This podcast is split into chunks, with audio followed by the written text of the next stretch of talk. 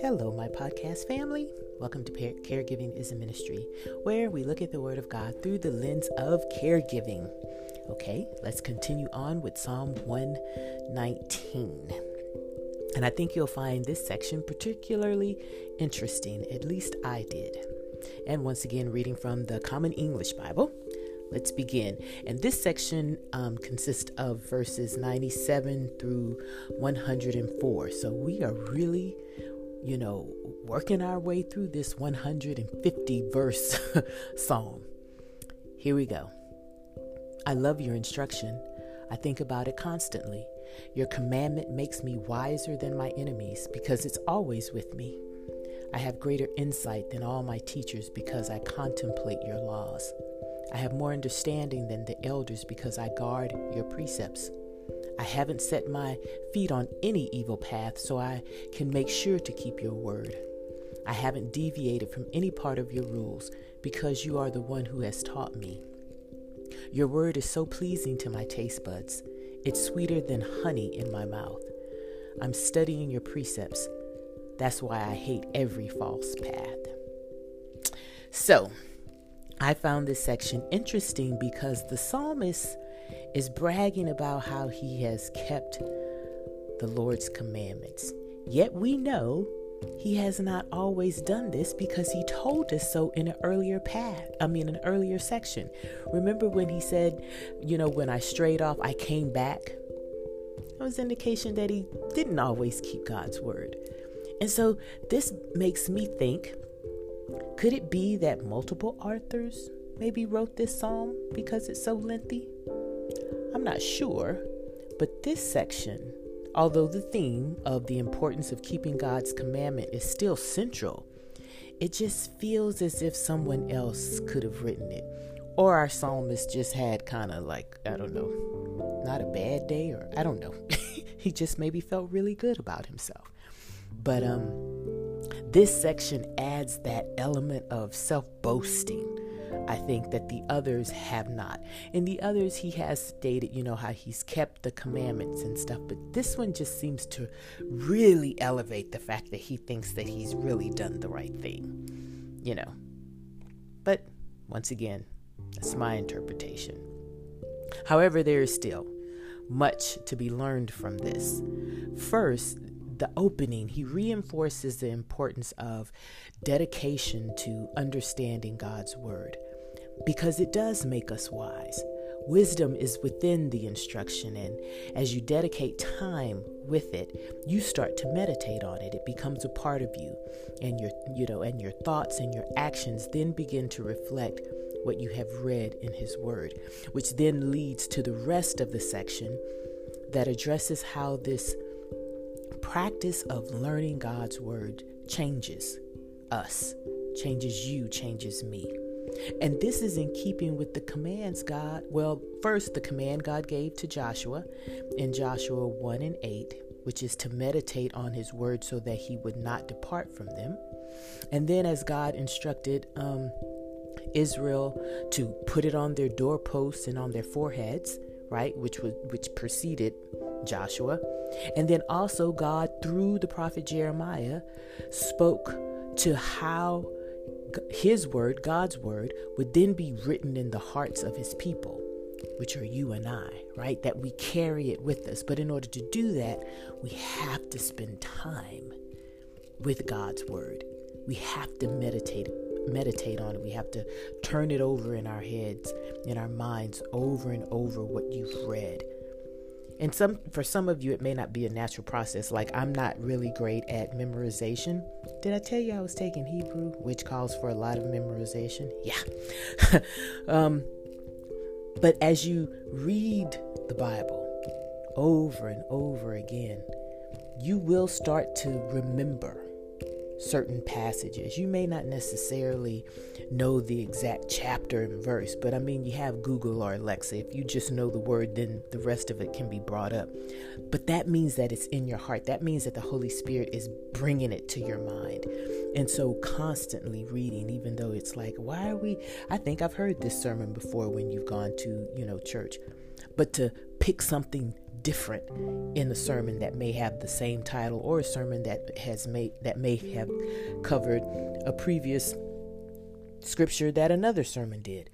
God's word is so rich that every time you read it, you're going to get something different out of it. So, meditating on His word, reading His word, and being consistent with it, it then gets in your heart. And, and like the psalmist describes, which I love because he likens it to God's word, he likens it to like eating something tasty. I told you guys I was a foodie, I love to eat. And so when he said it's tasty to his taste buds and sweeter than honey in his mouth, I mean, that just really resonated with me. It should be that good to us that that it leads us to what we've already covered in a previous section that we thirst for it, that we hunger for God's word. It's like at the idea of spending time with God, our mouths start to water in anticipation of the good news that we know will be revealed to us. You know, this suggests that there is a relationship with God, that it's tangible. It is experienced through our reading of God's Word and our spending time with Him. It's a relationship. It's not abstract, it's real. So don't let anyone tell you that you've made up a God as a way of coping. I've heard, and I'm using air quotes, smart people say that about various religions, that it's a coping me- mechanism and all this other yah yah. Well, I can't speak for any other of the world religions. All I can speak to is the relationship that I have with Jesus. It's real. And what he's brought me through is real as I know what He's brought you through is real. So we can't be swayed by quote unquote smart people.